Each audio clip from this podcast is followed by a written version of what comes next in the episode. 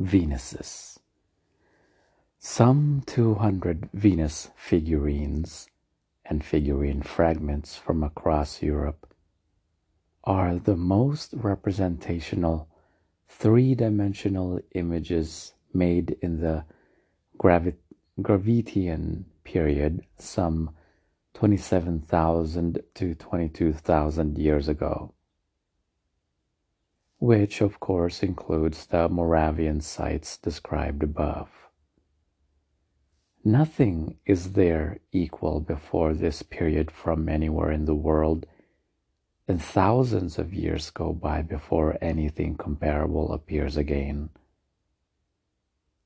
As a result, they have cl- claimed the attention of amateurs and professionals alike with almost the same continuing fascination certain scholars and most kids have for dinosaurs.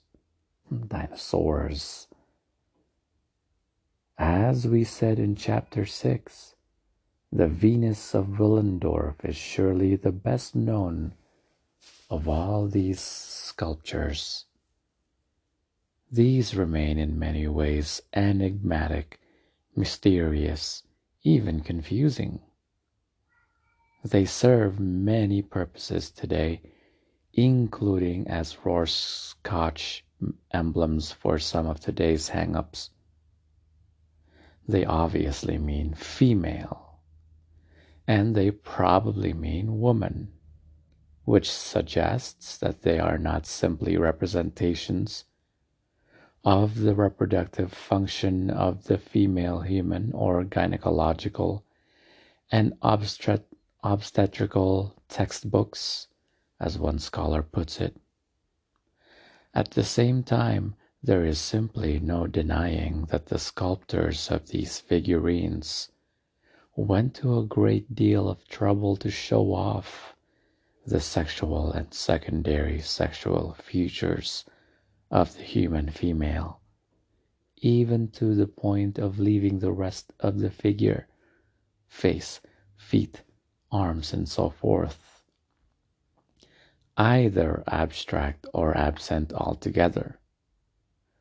There are exceptions to this, of course, but no exception in the entire matter is more obvious than the fact that there are only one or two examples of clearly male figurines from this region and period. There are many figurines that are androgynous without visible sex.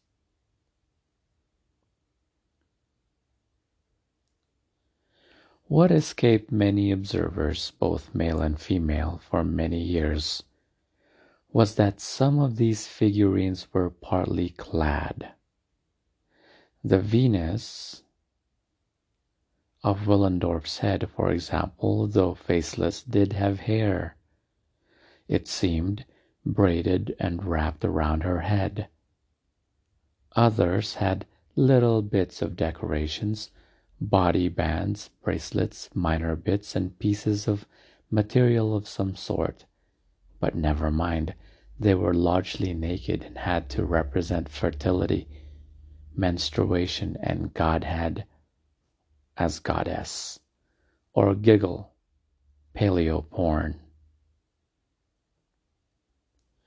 Then in 1998, coming off the discovery of the many fiber artifacts from Moravian sites, which many of their colleagues considered an important rearrangement of the picture of Upper Paleolithic society in Europe.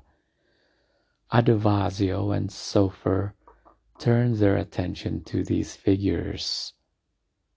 To begin with, a close inspection of the braids of the Venus of Willendorf showed that her hair was, on the contrary, a woven hat, a radially hand woven item of apparel that was probably begun from a knotted center in the manner of a certain coiled basket made today by Hopi, Apache, and other American Indian tribes in which a flexible element is wrapped with stem stitches as the spiral grows.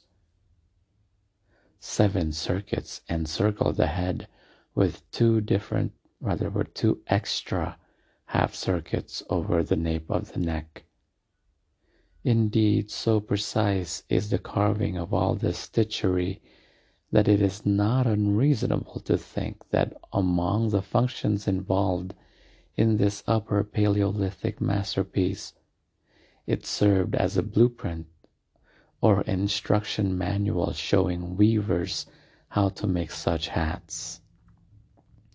Indeed, anyone who has done any sculpting in stone or wood can tell you that the fashioning of the body, while extremely closely realized, would have been easy compared with the astounding control and staying power needed to render the stitching, even a few slices, of this hat so true and precise.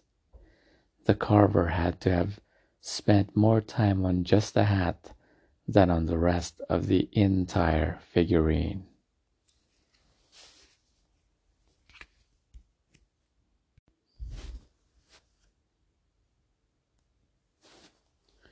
Of all the scholars who have examined these figurines over the decades, and there must be hundreds, only one other, Elizabeth Barber, ever took notice of the fiber accoutrements some of them wore.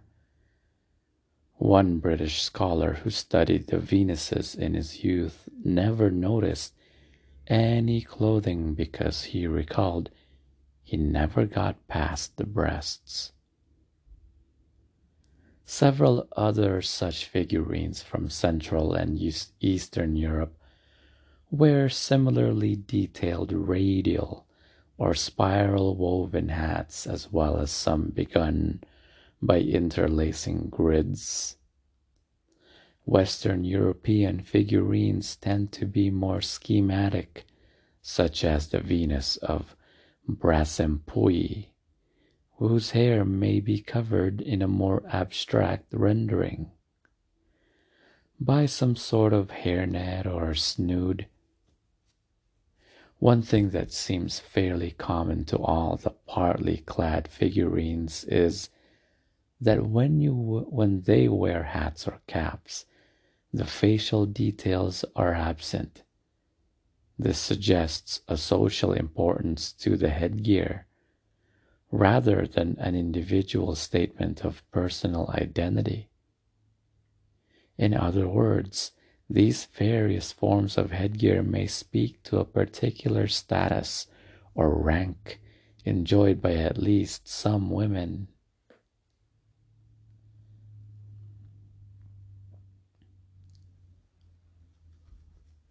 Other forms of clothing or cloth decorations found in Venuses of this Gravettian period include straps wrapped around the figure, often above the breasts, and sometimes held there with over the shoulder straps. Yet others wear belts, often low on their hips, sometimes connected to skirts of string.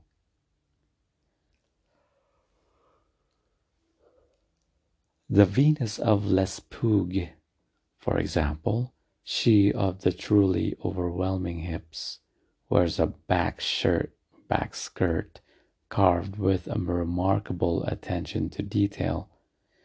It consists of 11 cords attached to a base cord that serves as a belt. The cords are secured to the belt by looping both ends of a single ply string over the belt and twisting the ends together with a final Z twist. On several of the cords, the carver made 30 and 40 separate incisions to show the individual twists. And she took great care of de- to depict the progressive changes in angle of twist. At the bottom of the skirt, the angle of the twist is much looser, clearly suggesting that the cords were unraveling or fraying at the hem. What is to be made of all this? An important thing to note is that except for one sexually ambiguous